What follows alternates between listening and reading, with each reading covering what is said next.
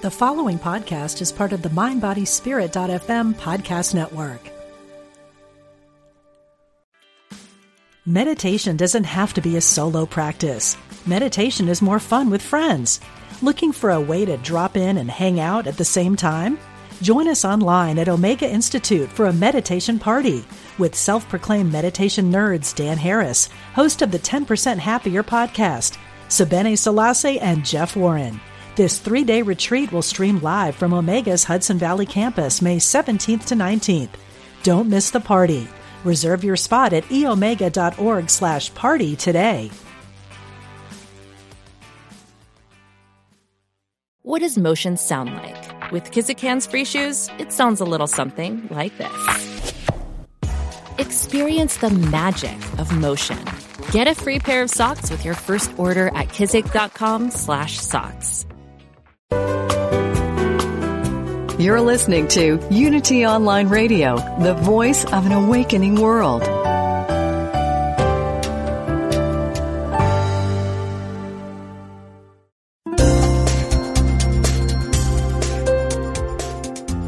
Thank you for tuning in for this Unity Partner Program. Unity Online Radio partners with spiritual leaders from organizations whose mission and messages complement Unity's. We are pleased to bring you this program on Unity Online Radio, the voice of an awakening world.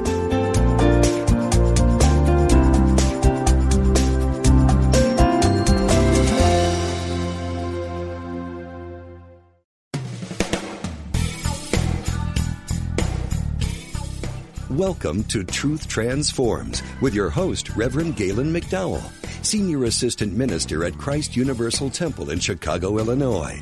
This is the program for spiritually enlightening discussion, interviews, and the practical application of new thought principles to transform your life. Now, here's your host, Reverend Galen McDowell. Welcome to Truth Transforms. I'm your host, Galen McDowell. I'm the Senior Assistant Minister at Christ Universal Temple in Chicago, Illinois, where the Reverend Derek B. Wells is the Senior Minister. The Reverend Dr. Johnny Coleman is the founder. You can check out Christ Universal Temple at www.cutemple.org. That's cutemple.org to get more information about this our powerful new thought ministry. Check us out. Today we are covering Chapter 5 in the book, The Eye of the Storm by Gary Simmons. As you know, if you've been listening to this podcast, I requested that everyone who follows along actually purchase the book, The Eye of the Storm by Gary Simmons. It's only $13.95, and I'm sure you can get it for less online, Amazon.com, etc.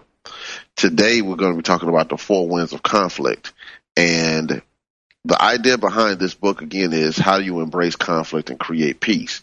How do you function as the I, capital I, the I am, in the midst of the experiences of life, which many times are the winds of conflict? How do you authentically function in that space? And that's what this book is about. It's basically showing us or giving us a roadmap of how you apply spiritual principle to everyday living. So let's get right to it. On page 80, he wrote, under the four winds of conflict, that's the name of this chapter, the four winds of conflict. Now let's look at the conditions that support the storm, which is conflict. I call them the four winds of conflict. By now you understand that conflict in your life is evidence of not being fully present or authentic in a particular situation or relationship. So when we are caught up in the winds of conflict, when we're caught up in the storms of life, somewhere we're not fully present to who we are in God and who God is in us. So we have to be really present to, how am I showing up as the presence of God in this experience? How am I showing up as love? How am I showing up as wisdom? How am I showing up as life? How am I showing up as power? How am I showing up as love and substance, supply, whatever? We need to be mindful of that. All right. He goes on to say, conflict is the effect of a complex array of influences. Now, that means that it's a lot of things that create what we call conflict, but they're all effects. They're never, the conflict is never the cause. It's always the effect. The conflict is what you see, but it always has a cause. As Emmett Fox wrote many years ago, all causation is mental, which means that when we start talking about dealing with the storms of life, the effects of life, even what we call the positive, constructive, spiritual effects of life, it always starts with consciousness first. So let's get right to it. He says on page 81, the four winds or conditions that support the storm are separation, misperception, competition, and defensiveness. I'm going to repeat those. The four winds or conditions that support the storm are separation, misperception, competition, and defensiveness. All right. He goes on to say, the pivotal component in the conflict equation is how you feel about yourself. So regardless of what's going on in your space, how do you feel? How do you perceive the situation? Who are you choosing to be in the midst of the storm or the conflict? All right. He goes on to say, and I love this. He uses the example. He says, when you are tired, hungry, angry, lonely, or depressed, the factors that support conflict are accentuated. Being on the edge and feeling insecure, unsure of yourself are also contributing factors. You are susceptible to conflict much in the same way as you're susceptible to getting a cold or an infection. When your stress level is high and your immune system is weak, the likelihood of breakdowns increase. In other words, when we're not physically where we need to be, the possibility of something happening physically increases. Well, when we're not where we need to be mentally, when we're not where we need to be emotionally, when we're not in certain levels of high spiritual consciousness, the possibility of conflict increases, and the possibility of being swept up by that conflict also increases. So when you find yourself getting irritated, frustrated, and angry a lot, I'm not saying it's never going to happen, but a lot. When you find yourself being snappy, when you find yourself taking out your frustrations on those who love and support you, you might need to take a step back. I would suggest you take a step back and evaluate what's really going on in your soul. What's going on in your body that might be causing some areas of concern that's shifting your attention away from your spiritual wholeness? I've seen it time and time again that many times when people are in pain, they get mean. When people have endured long-standing health challenges, they can get mean. I'm not judging that because I don't know what it means to be in pain for years or things of that nature. What I recognize, though, is some people who go through those situations don't get mean. Some people still focus on what they can do, not on what they can't do. And some people get really mean and stop attempting to do anything. So there are some people who, for instance, have conflict at work, but they make the people at home pay.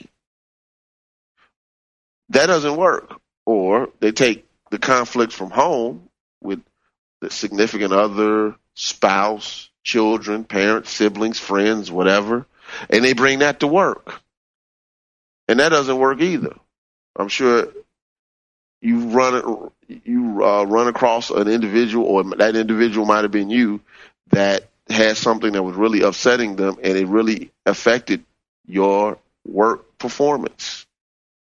Because when your soul is out of balance, stuff just doesn't work right. It's not in divine order. So let's deal with the sense of separation first, all right? And Gary says some really powerful statements about separation, the sense of separation. Remember, you can never be separate from God, but you can have a sense of separation, a consciousness of separation, which means you function out of that belief system, out of that paradigm, out of that context. Anyway, he wrote on page 81, "You were born into a world that was unable to mirror your innate worth to a degree which would allow you to emerge into adulthood with your sense of wholeness intact." So in other words, we're born into this dynamic, always changing, always evolving world that does not necessarily promote or even inform you of your divine nature. So we tend to come into a fragmented mindset.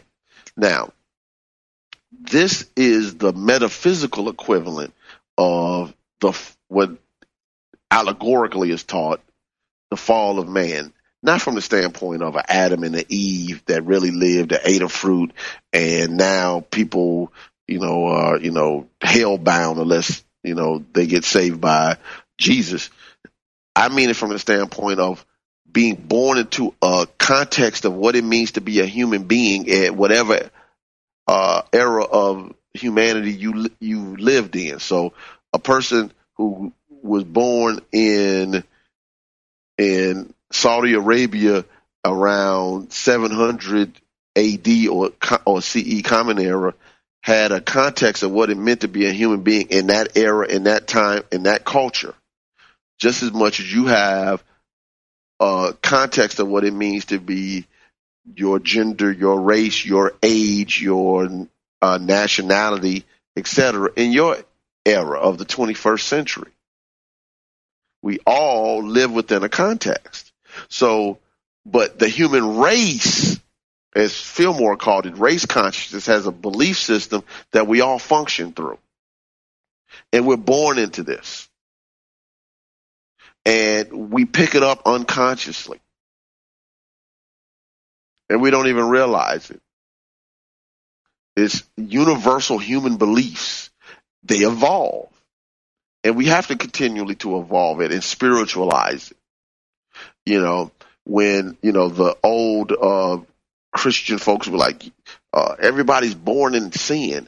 If you change it into the context of born into an awareness that doesn't understand our innate wholeness, then you get it. Now, I'm not a proponent, so don't say Reverend McDowell went out there and said people are born in sin. That's not what I'm saying. I'm relating it back to what was taught to us previously and bridging it to a metaphysical understanding that everyone who physically incarnates, incarnates into this world, is born into a context of what it means to be a human being, many times outside of the understanding of what it means to be a spiritual being. And that's missing the mark. Anyway, back to the book. He goes on to say,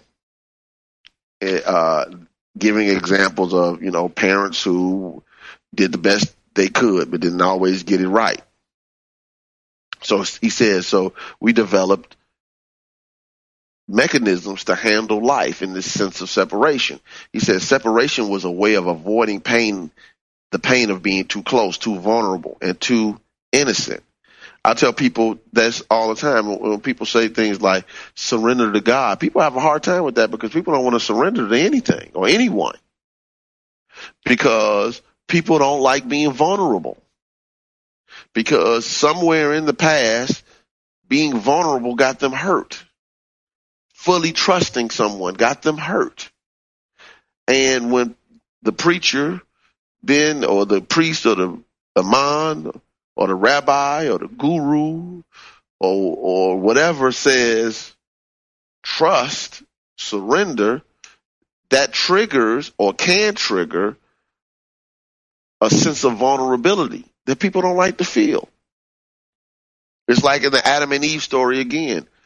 When Adam and Eve were hiding in the garden, when they became aware of what they were doing and what they shouldn't have been doing, and in the story it says God said to Adam, "Who told you you were naked?"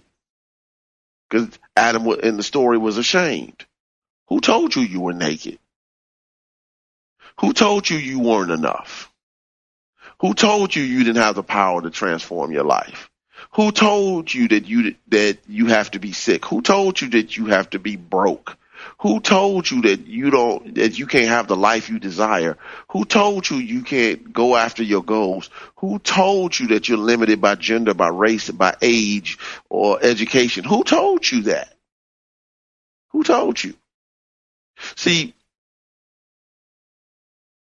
when we are functioning in a sense of duality, in a sense of separation, we detach ourselves mentally from the source of our well-being, of our wholeness, and we live as though we are in a far country like the prodigal son, when we really need to come home to the Father, the consciousness of truth, the Spirit of God, divine mind. All right. So he goes on to say, on page 82, the sense of separation you feel within yourself, between others, and in life generally is an effect of being born in an imperfect caregiving environment. It's the bottom line. A world that's always telling you, consciously and unconsciously, that it's never enough. Never enough of what you need. Never enough to be happy. You have to look a certain way, dress a certain way, drive a certain way, live certain places, etc. I'm not saying don't have lofty goals. Have them. But realize that your goals don't define you, and your stuff does not define you. You define you. You do.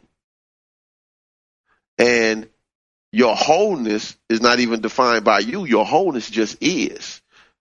Because your wholeness is from God. Your wholeness is God. And that makes a big difference.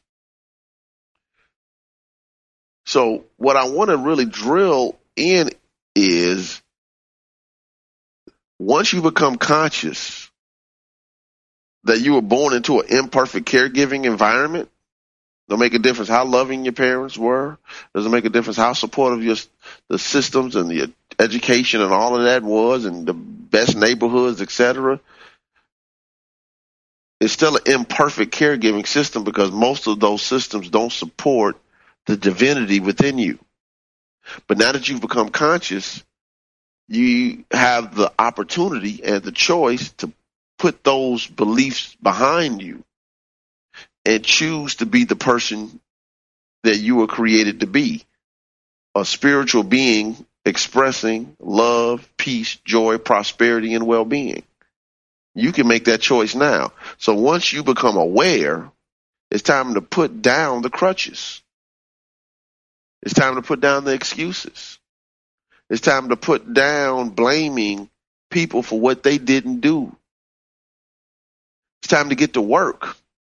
It's time to pick up the book and read it. You read this book or any other book. It's time to pray. It's time to meditate. It's time to study. It's time to get in class. It's time to go to workshops. It's time to get on purpose. It's time to get on mission. It's time to give and serve, give back to life. So I just want to make that really present to you. You know, it's sort of like in the movie The Last Dragon, when Show Nuff said to Bruce Leroy, "Playtime's over, boy. Playtime's over. You have been awakened to who you are. Playtime's over." So it is time for our first break. We'll be right back with Truth Transforms.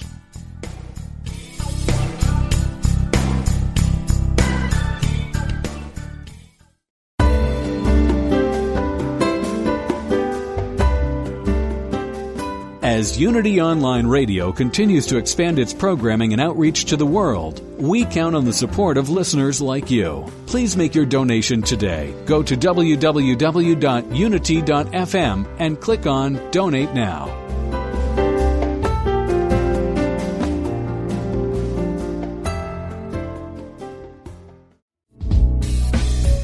If you've ever wondered how a specific Bible verse might be interpreted metaphysically, then Interpret This is for you.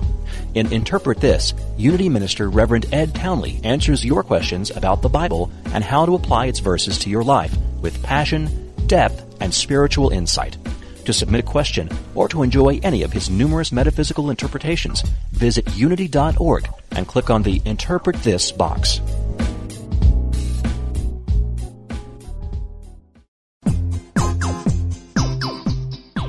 Ever notice how the funniest things happen when we stop taking ourselves too seriously and step out boldly? Listen to Funniest Thing with Daryl and Ed as these unlikely saints administer a refreshing dose of laughter and love that will inspire you to step out boldly and experience the funniest things. Join the discussion with Daryl and Ed live every Wednesday at 5 p.m. Central Time on Funniest Thing, only on Unity Online Radio, the voice of an awakening world.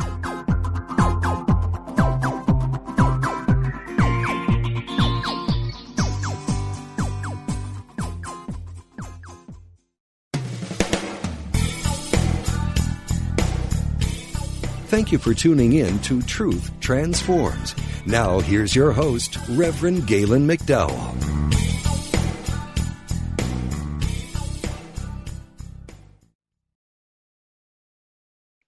All right. Welcome back to Truth Transforms. I want to remind you that this show, along with all the other shows on Unity Online Radio, is supported by your donations. So please go to unity.fm. Click on the donate button and help support this online ministry. Your donations help support the ministry, sending lessons, sending blessings, sending this new thought, empowering message all around the world. We get messages from people from other countries in the Middle East, and Central and South America, and Canada, etc. People are listening everywhere, Africa, etc. So please understand that what you support is helping to lift the consciousness of the world that I just talked about, being born into an imperfect caregiving system. Just think about how that system can shift with this type of teaching. All right, back to the book. All right. So he wrote on page 82 that in order to manage a separate existence, you have learned how to control others, avoid conflict, resist change, and be right. Those four things are really important. So, in other words, to deal with the conflicts of life, first thing we try to do is control others. How can I keep control of this situation? Some folks need to have everything in control, or they can't function. They can't have any loose parts. They can't have people off doing anything that they don't agree with. Then we learn how to avoid conflict. Well, if I can't control it, I'll avoid it. You know, I'll even avoid when the bills come in the mailbox. I won't open the mail because I don't want to deal with the conflict of me thinking that I don't have what I need to have to address what's the demand of what's in the envelope. We resist change. We don't want things to stay the same. So, we politics, family, it could be religion, it could be philosophies, it could be a lot of things. It could be family traditions. Don't change this. This is the way we did it. I love the example of the woman who went to her, whose husband went to her and said, "Hey, honey, how come you always cut the edge of the ham off when you cook it in the oven?" And she said, "That's how my mother did it." So she went to her mother and said, "Well, Mom, how come you always cut the butt of the ham off when you cook it?" He said, "Well, that's how my mother taught me." So they went to the grandmother, and the grandmother said, "Oh, I only did that because the pan wasn't big enough." We pass down traditions and we make them gospel when it was just a choice somebody made at the time to make life work. So what we end up doing is we resist change because we fall in love with the way we wanted to do things. I was just having a conversation with someone yesterday who still has the original iPhone 4 that they like, you know, and I was telling them about, you know, the iPhone 6 I got last year, and I'm saying, well, you know, everything's better on the iPhone 6 than it was on the 4. The 4 is, you know, some upgrades you can't even do, but the person loves the way their particular iPhone works. And I'm saying, well, you know what? That's great. But it's okay to learn how a new phone works. It's okay to learn new practices. You know, nobody would go to a doctor today who's still putting leeches on people to drain infections out of their skin. But we expect things to stay the same. I used to tell my classes when I was teaching the Bible classes that you don't have to think like a first century Jew to be a Christian today. The early Christian church had certain beliefs based upon their worldview that we don't have. I jokingly would say if they saw your cell phone, they would try to perform an exorcism. That was my way of getting them to understand that the world we live in is beyond anything they could have ever imagined. So we don't have to look at God, think about God, or follow along their beliefs to the letter just because they had a concept and an understanding and a breakthrough about God then. So absorb and use what you can from the past, but don't be in bondage to it. God is always doing a new thing in your soul. Are you present to the moment, to the now? Because yesterday's answers don't always meet the demand of today. Don't resist change, because change is going to happen no matter what. You know, I don't know anybody that's still logging on to AOL 3.0. Dial in, you know, if you want to dial into the internet, that's great, but it can't handle the things that you can if you have high-speed internet, for instance. Don't resist change. Embrace it and realize that it's a part of life. People are not going to, you know, I was helping my daughter with some homework a few years ago, and it just dawned on me that, for instance, that they learn math differently. When I was she was still in grammar school at the time. She's in high school now.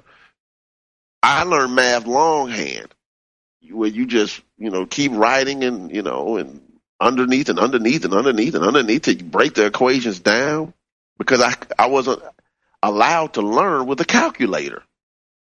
Well, this current generation of students always will have a calculator next to them when they're doing math. So my brain couldn't comprehend that. I was like, well, how do you really know it if you all you're doing is computing it? You got to write it all out. But you know what? Things are just taught differently now. Just taught differently. Now you can, you know, I could try, you know, so I was about to stop and make her do it the long way. And I said, well, why would I teach her something that's not going to be applied? She's not going to use in her class. Let her work with the way it is now. I'm just using that as an example. And then it says, we also learn how to be right. We learn how to be right. And that's something that we love to do. People love to be right. Now, here's the thing. When you become a right fighter, you're always making somebody wrong. Now, I'm not saying that they're not right and correct ways to do things. I get that. This is not what this is talking about. This is talking about the need to dominate, to the need to make somebody else wrong, the need to have to engage from an ego standpoint to prove something to someone else. You don't have to be right. See, you know, he says the best. He says, by being right, you circumvent the pain of your past. So being right helps you cope with not being able to be present. One of the things that he talks about on page, and I got to just move on because there's so much stuff in this book, I'll get stuck on this page. On page 83, he wrote that you don't have a clue as to your worth or well-being without first having to look outside of yourself for evidence. That's what happens when we start living from this sense of separation. We seek validation outside of ourselves. Now, one of the things about our modern technology is we see this a lot with social media. You know, people will put up, you know, pictures of themselves seeking validation from other people. Not a judgment, just an observation. Sometimes pictures that, you know, a little risque, but they're seeking the validation through physical beauty or through the compliments of, you know, whoever they're seeking to get compliments from. It's something that we need to be mindful of. Am I seeking validation outside of myself? He goes on to say, when you need me to be a certain way in order for you to feel okay about yourself, you are codependent. So I'm codependent anytime I need you to be a certain way, when I need you to react a certain way, when I need you to see life a certain way, when I need you to agree with me. For me, if I need that to be okay and feel good about myself, then I'm codependent on you. All right? So he wrote, codependence creates a heightened sensitivity toward the actions and motives of others. You become highly vested in outcomes. Outcomes. The outcome determines if I'm a success or not.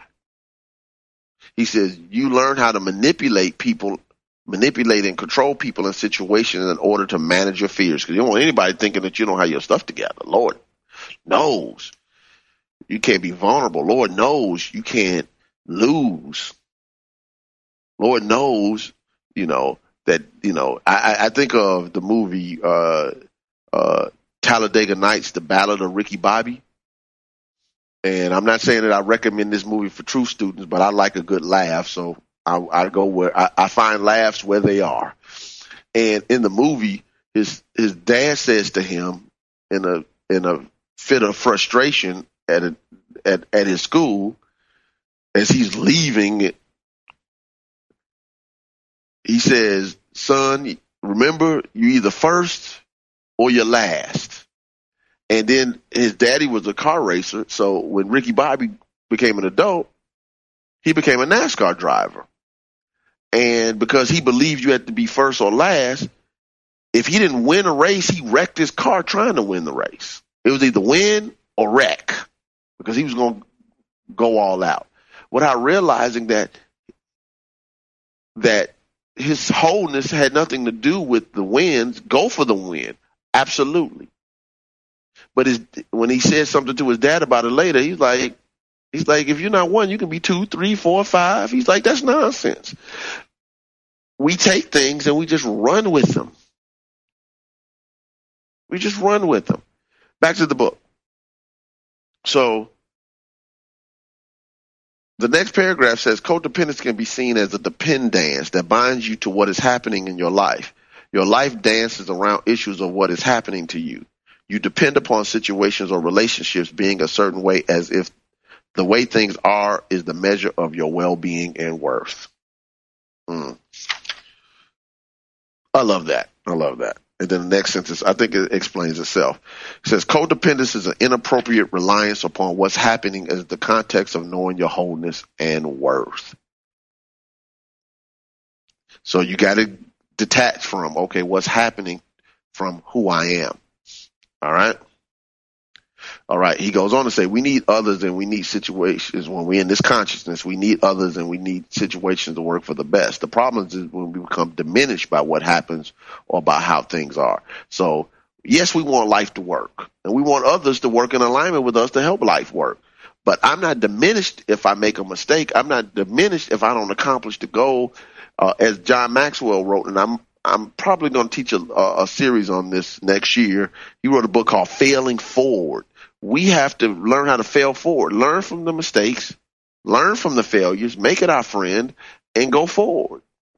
Next paragraph he wrote, codependence places the burden of one's well-being on the performance of someone else. Codependence places the burden of one's well-being on the performance of someone else. So my well-being is determined by what you do. That's crazy. That's insane. And it's unworkable because you can't control what another person does, even if it's your child.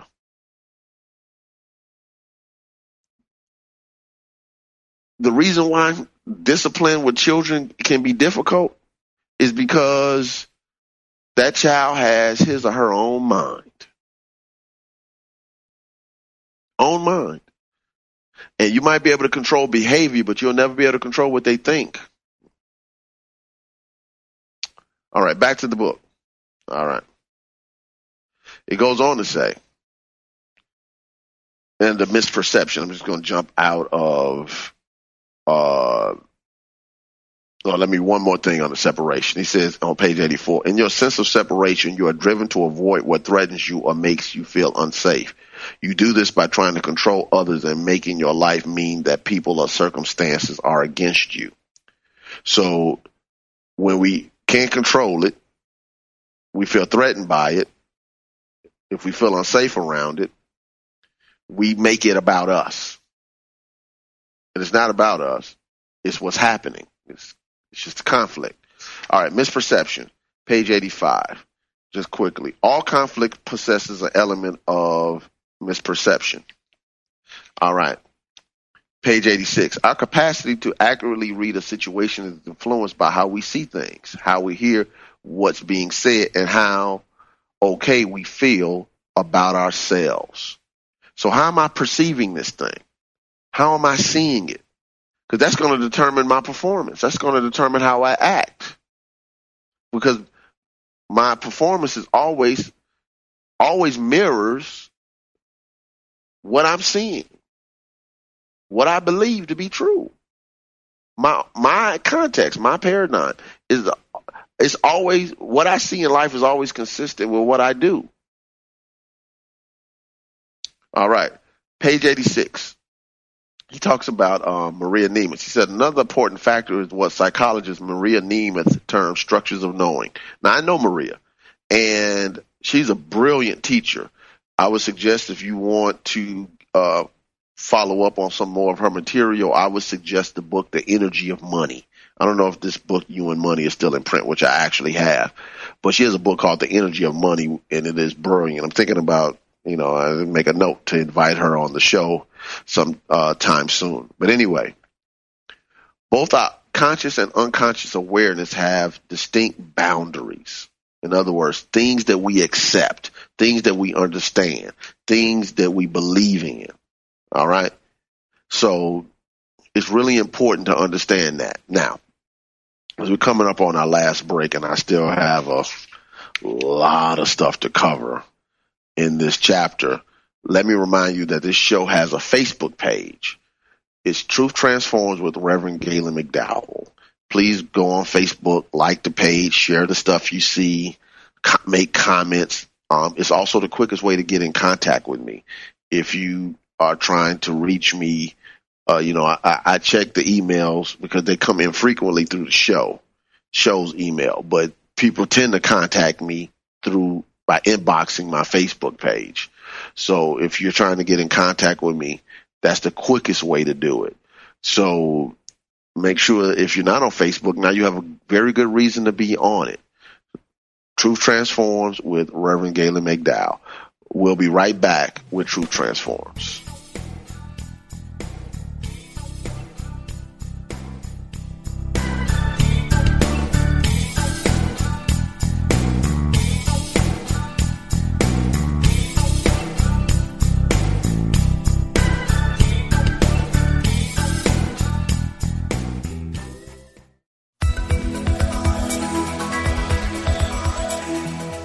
Is there a difference between the spiritual teachings you know and how you live your life? Does your day-to-day experience reflect what you truly value?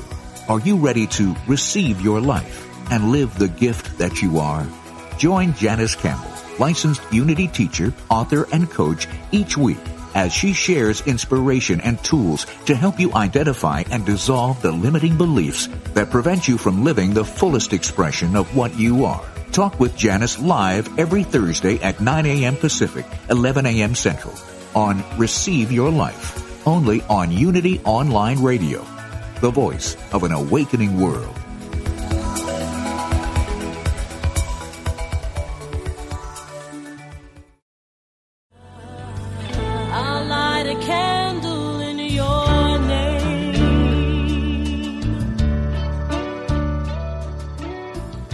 Just like life, grief is a journey, not a destination. Whether it is loss of life, relationship, security, or simply the process of change, have you given yourself permission to begin your journey of grief? Have you yielded to the gift of grace? Join Reverend Chaz Wesley every Thursday at 5 p.m. Central on a virtual navigation from grief to grace, and explore new horizons of empowerment, significance, and support. Only on Unity Online Radio, the voice of an awakening world. I'll light a candle in your name.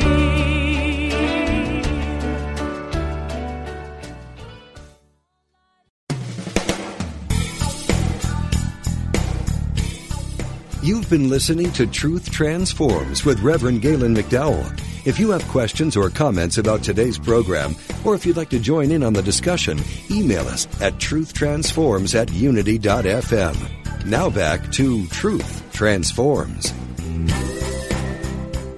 All right, welcome back to Truth Transforms. So we're on page 86, and we're talking about Maria Nemitz's concept of structures of knowing. She wrote, or he writes about this, within the boundaries of our awareness is everything we know, our thoughts, feelings, beliefs, facts, justifications, and so on. Outside our structures of knowing are the other dimensions of reality beyond our comprehension or conscious thought. What that simply means is this. Have you ever tried to explain something to someone that you thought was simple, but for them it was very difficult for them to grasp, or they couldn't grasp it at all? That's because it's outside of their structures of knowing. They literally can't see it. A person will say, I just can't see it, because they don't understand where you're coming from. So one of the things that conflict does is it disrupts your structures of knowing. All right. He says at the bottom of page 86, one positive aspect of conflict is that it moves us to the edge of our structures of knowing.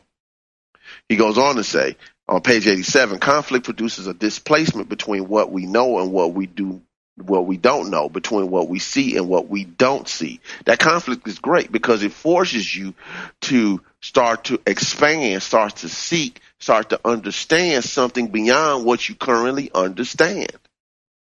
All right. Next paragraph. When you feel unsafe in a particular situation and investigate where the feeling of unsafe comes from, you will discover that this feeling is linked to how you perceive your experience. The feeling arises from what you know, believe, or imagine about the situation. Uncertainty, confusion, and paradox are the outer boundaries of your structures of knowing.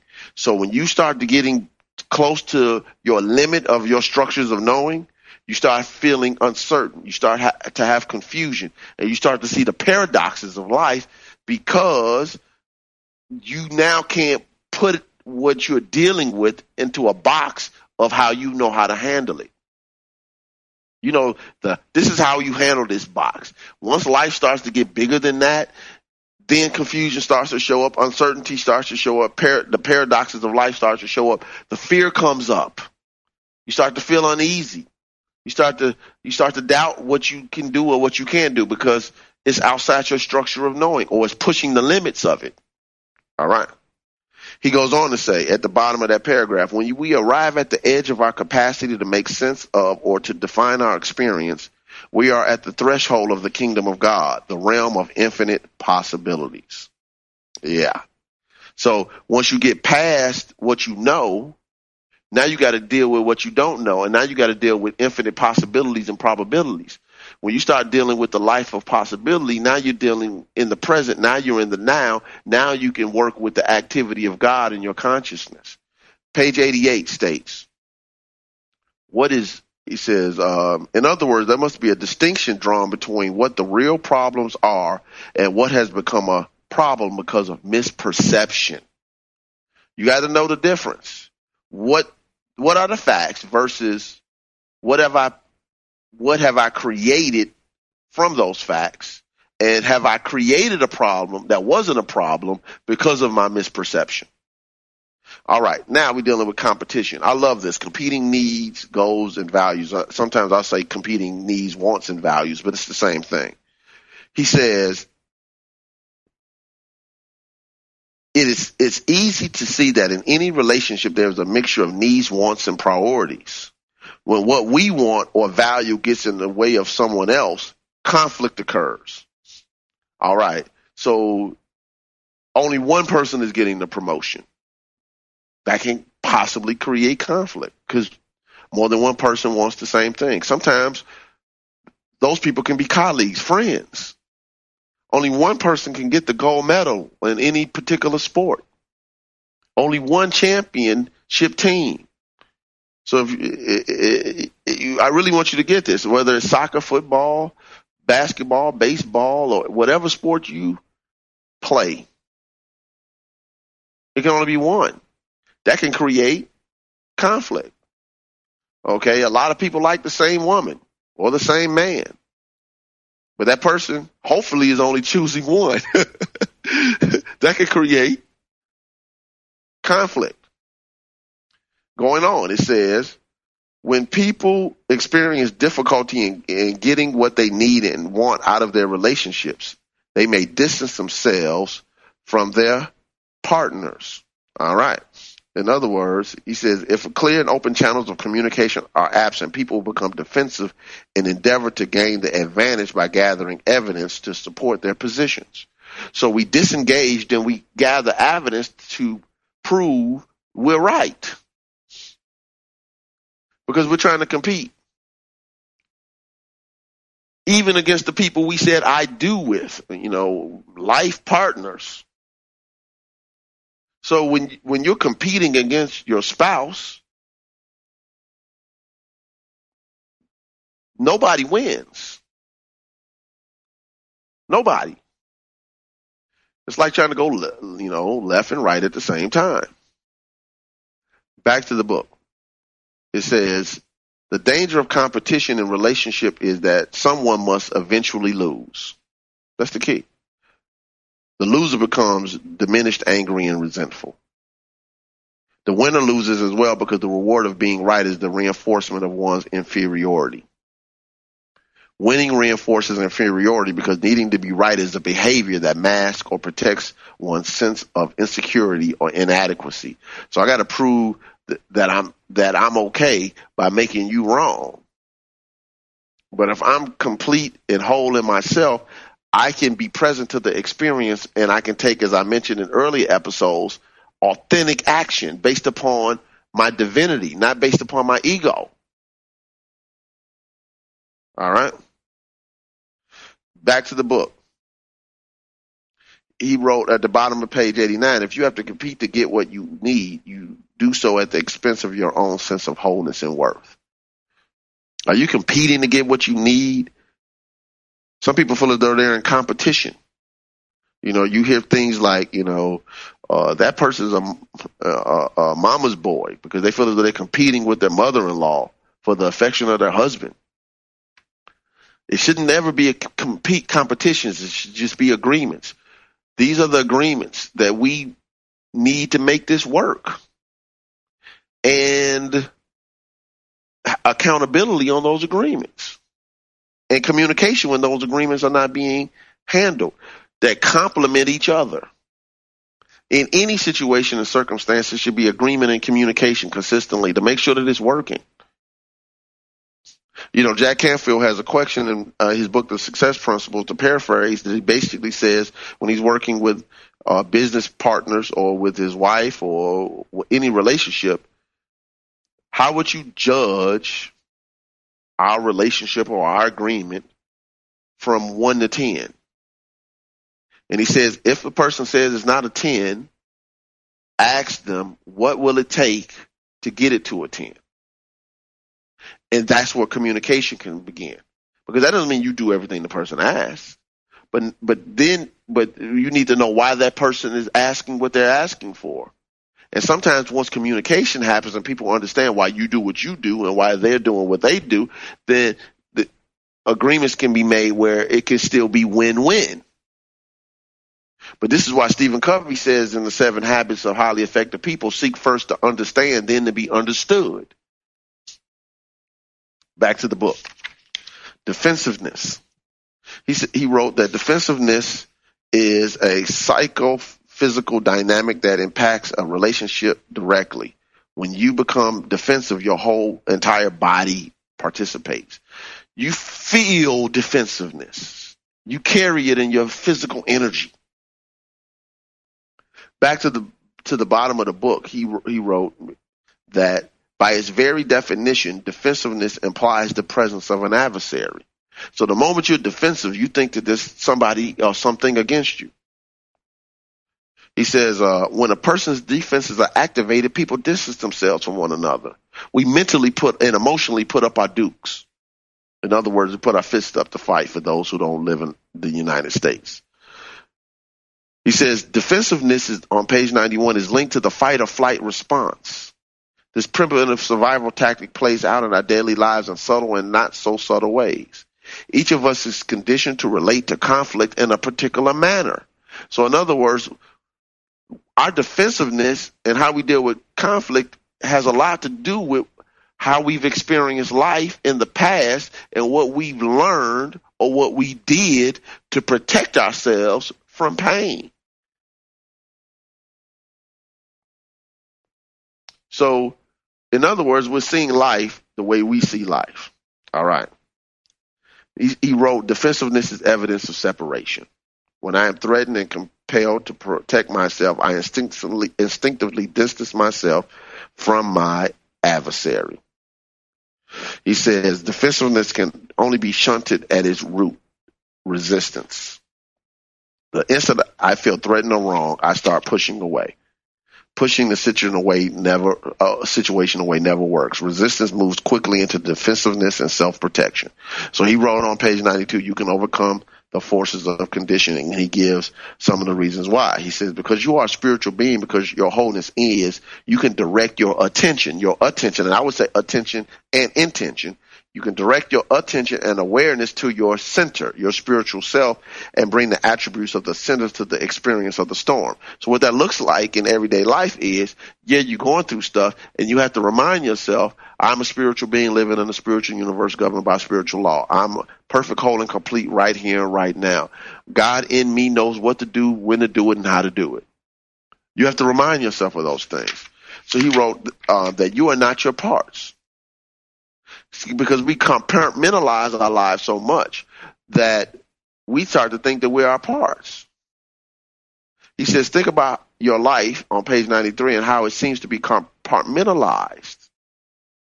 See, we even compartmentalize God. God is a part of my church life or my prayer life, but not a part of my regular life, not a part of my work life. But God is. How does God show up as an employee? Not by being an evangelist at work, trying to convert people to your Bible study. And I'm not saying that you should or shouldn't do that based upon your work laws, follow your policies and procedures and HR rules. What it shows up is, how do I show up as love? How do I show up as peace? How am I the example of this? So when I do talk about what helps me and how my life has been transformed by what I do, it has impact. All right. Page 95, you are not your experiences. He wrote, your first step in discovering wholeness is seeing the distinction between you and your experiences. He wrote, you have experiences, but you are not your experiences. You make the mistake of seeing your experiences as your parts, like hands and feet. You have body parts, but your body parts don't have you. The reason why wholeness seems so elusive is that you base your sense of well-being and worth on what is happening or not happening to you. You confuse your experiences with yourself. You think you are not whole based upon how your life looks and feels. But he wrote, this keeps you looking in the wrong places for a wholeness that can only be experienced as the attribute of authentic being and the act of conscious doing. So you can never find your wholeness in what you do. You can never shop yourself to wholeness. You can never love yourself, you can never sex your way to wholeness. You can never ego boost your way in or perform your way to wholeness. Your wholeness is an aspect of your spirituality. So it doesn't make a difference how much you boost your ego up. So we need to be mindful of that. All right. Now, we've run out of time. So yet again, keep reading the book. Make sure you do the awarePy questions on pages 97 and 98. Make sure that you go back, listen to the previous podcast, do the work. Make sure you do the question, do the awarePy questions at the end of each chapter. They will help you transcend, because you got to get into yourself. So when you start writing, you start pulling stuff out of your own soul. So do the work. God bless you, and I'll be with you next week with Truth Transforms. God bless. Take care.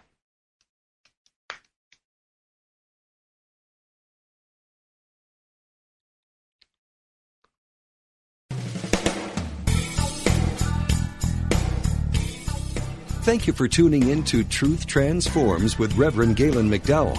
Join us every Wednesday at 10 a.m. for live discussions about how to live a spiritually transformed, prosperous, healthy, and joyful life. Truth Transforms, only on Unity Online Radio. This program is brought to you in part by Christ Universal Temple in Chicago, Illinois. Online at www.cutemple.org and on Facebook and Twitter under CU Temple.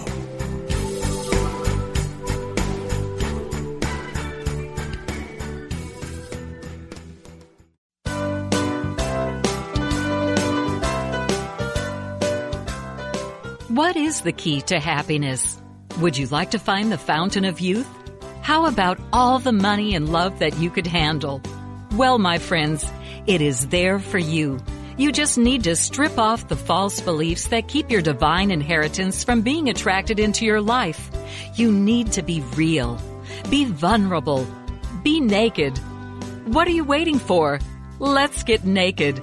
This transformational program with Reverend Heidi Alfrey is an invitation to explore and remove the blocks that keep you from emotional freedom.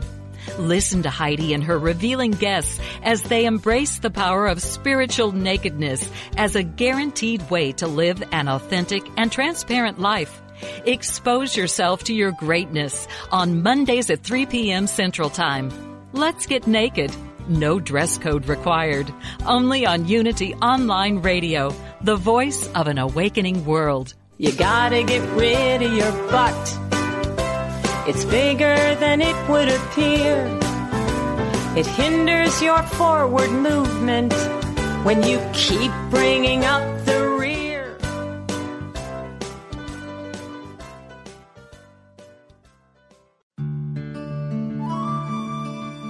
Inspiration only takes a moment. Take a moment now to reflect on these words from Reverend Joan Gattuso. According to an ancient Hindu teaching, if you can only speak the truth and tell no lies, either minuscule or outrageous, for 12 consecutive years, you can attain enlightenment. A noble being will always tell the truth. Do you? Begin now with the first step of simply noticing if you do tell the truth immediately, or if your first instinct is to alter the facts a bit. Resolve to be honest with yourself and others starting today. And after 4,383 days, you just may become enlightened. This meditative moment is brought to you by Unity.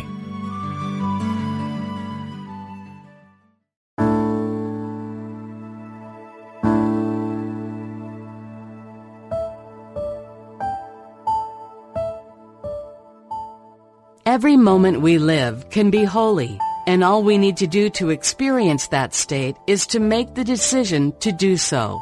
Everything we do can be a prayer, and by using our innate creativity with intention, in every aspect of our lives, that can indeed be true.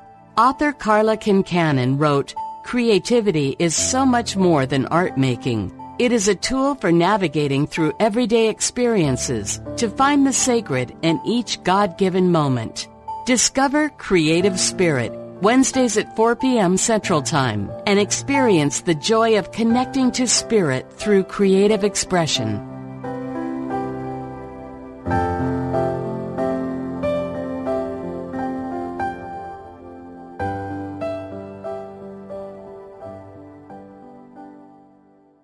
Since 1977, Omega Institute in New York's beautiful Hudson Valley has hosted some of the best spiritual teachers and social visionaries, sharing their messages of hope, healing, and transformation. On the Dropping In podcast, hosted by Emmy Award-winning producer Callie Alpert, you will enjoy in-depth interviews and conversations with people like Pema Chodron, Jack Canfield, Jon Kabat-Zinn, and many others on the MindBodySpirit.fm podcast network.